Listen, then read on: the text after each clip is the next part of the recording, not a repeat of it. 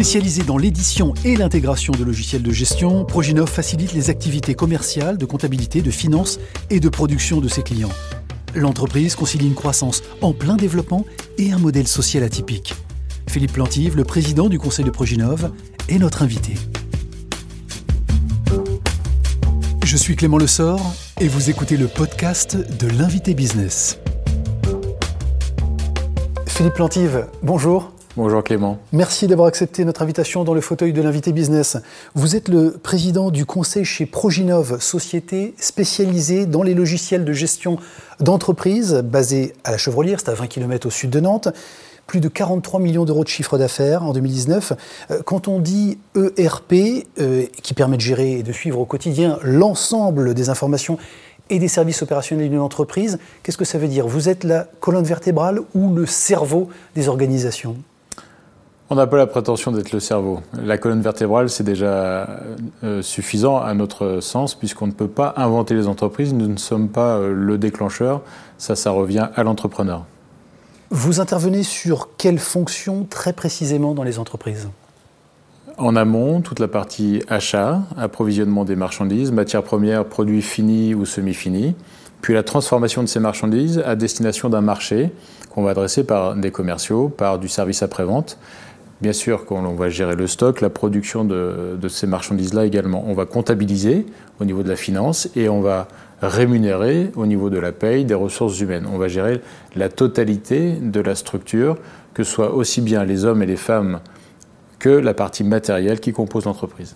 Alors, si je vous comprends bien, Philippe Plantif, ça veut dire que vous agissez sur la productivité, la coordination et le contrôle, ce sont euh, des sujets d'amélioration dans les organisations que vous mettez en avant pour séduire vos prospects? Forcément, euh, un, ERP, ce n'est pas un achat glamour, ce n'est pas un achat euh, impulsif, ce n'est pas un achat plaisir, c'est un achat raisonné, stratégique. Souvent, l'entrepreneur se fait accompagner par des cabinets de conseil, par ses conseils habituels tels que l'expert comptable ou le commissaire au compte. et on intervient dans ce contexte-là avec évidemment l'ingénierie de conseil qui va autour des décisions importantes euh, pour la mise en place de l'ERP. Alors en quoi c'est synonyme justement d'optimisation, de performance en tout cas, des coûts et des ressources? Autrement dit, est-ce que vous faites gagner de l'argent à vos clients? L'objectif, c'est de chercher la productivité, en effet. Euh, la productivité, c'est trouver les hommes et les femmes et faire en sorte qu'ils soient associés au mieux à l'outil de production, euh, et que cet ensemble-là euh, cet ensemble puisse adresser le marché euh, pertinent en fonction de ce qui est produit, aussi bien produit en tant que marchandise que service. dans, ce, contexte-là, eh bien, nous avons juste la prétention de pouvoir accompagner les équipes, le staff, les dirigeants, à faire en sorte qu'ils puissent instantanément euh, remettre dans l'axe un certain nombre d'éléments par rapport à la fameuse colonne vertébrale, et puis surtout laisser libre cours à leur originalité en termes de, croissance d'entreprise, pour faire en sorte qu'ils n'aient plus à se soucier de savoir si l'organisation va suivre ou pas. Donc vous faites du sur-mesure. Euh, autrement, quand on commence, quand on veut développer un projet de RP, on commence justement par définir ses propres besoins. À quoi est-ce que vous, vous êtes attentif chez Proginov, auprès de chez vos clients, quand vous arrivez chez, un prospect, pour commencer ce projet de déploiement? Un projet ERP, euh, e on ne le met pas en place euh, de façon euh, aussi simple que de claquer les doigts. Ce qui nous intéresse, c'est de, voir la posture du dirigeant. Le dirigeant ou le staff de direction. Euh, soit on a des dirigeants qui sont convaincus que l'on doit améliorer un certain nombre d'éléments, mais ces éléments interagissent dans l'entreprise. Donc on ne peut pas avoir l'ambition de mettre en place un ERP si dans le staff déjà, nous avons des oppositions d'intérêt à la mise en place de cet ERP-là. On doit avoir une lecture qui soit cohérente par rapport à l'idée que se fait bien sûr le dirigeant d'entreprise, et puis surtout avoir le bon staff et les bonnes unités pour accompagner la mise en place, parce que ça prend beaucoup de temps, euh, évidemment, de mettre en place un ERP. Le problème, c'est justement les résistances que vous évoquez, c'est de convaincre les directions ou les collaborateurs qui vont travailler sur vos solutions Très souvent, les collaborateurs sont convaincus eux-mêmes parce que tous les jours, ils vivent euh, les écueils, les difficultés, les ressaisies. Euh, les dirigeants parfois se contentent peut-être un peu trop de tableaux de bord et ne descendent pas assez dans les, dans les ateliers ou sur le terrain. Alors, c'est assez étonnant de voir que euh, à l'intérieur même des équipes opérationnelles, eh il y a tout simplement des petits génies du quotidien qui arrivent à mettre en œuvre évidemment l'ERP en tant que tel et donner vraiment l'état de l'art de la productivité. Ça veut dire, Philippe Plantif, que ces sujets ne sont pas seulement euh, que de la transformation euh, digitale, mais aussi managériale? C'est très humain. C'est très humain, Clément. C'est-à-dire qu'à la base, on ne pourra jamais faire à, une femme ou à un homme quelque chose qu'il n'a pas envie de faire. Et si on, peut simplement, avec beaucoup d'humilité, limiter, euh, les ressaisies, euh, les défauts d'interprétation, eh bien, on redonne l'état de l'art au collaborateur dans sa capacité à pouvoir arbitrer et orienter son travail tous les jours.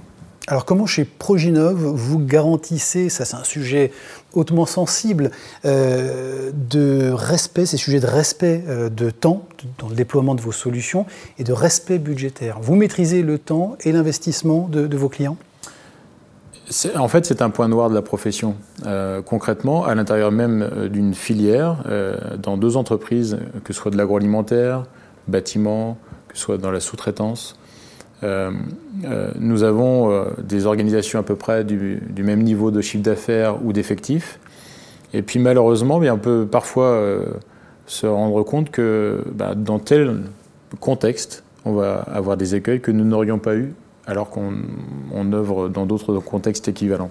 Encore une fois, dans la même filière métier. Donc on voit bien que c'est une affaire avant tout d'organisation et d'hommes et de femmes, pas simplement une question de mise en place de logiciels. Le logiciel n'invente pas les métiers. Nous ne sommes pas des inventeurs du marché de l'agroalimentaire ou du textile ou du bâtiment. Nous accompagnons des équipes, des équipes qui doivent, qui doivent interagir dans un objectif qui est commun, celui d'entreprendre et d'adresser un marché. Donc nous n'avons pas la prétention d'inventer les métiers, mais de les accompagner. En France, une PME sur deux n'est pas encore, en tout cas n'a pas encore engagé sa transformation euh, digitale et n'utilise pas encore vos solutions. Euh, ce sont des opportunités, mais ça veut dire aussi qu'il y a des effets de résistance. que le sujet il est culturel ou sur la capacité d'investissement des organisations? Je pense qu'il y a, euh, Clément, une solution informatique de gestion par type d'entreprise. Alors bien sûr, on a parlé de filière, mais on a, su, on a aussi parlé de taille d'entreprise. Qu'est-ce qu'est finalement une PME On voit que entre les 10 personnes et les 250 personnes, il y, a, quand même un monde entre les deux. Et donc je pense que l'entrepreneur lui-même, au fur et à mesure qu'il va euh, créer son entreprise, son organisation, adresser son marché, il va croître et à chaque step de son évolution correspond une forme euh, de RP qui sera plus, plutôt pertinent, on va dire, par rapport à ce qu'il a besoin de couvrir en termes de besoins d'organisation. Mmh. On a parlé de, Proginov. Vous avez, vous, une histoire particulière, singulière avec cette entreprise.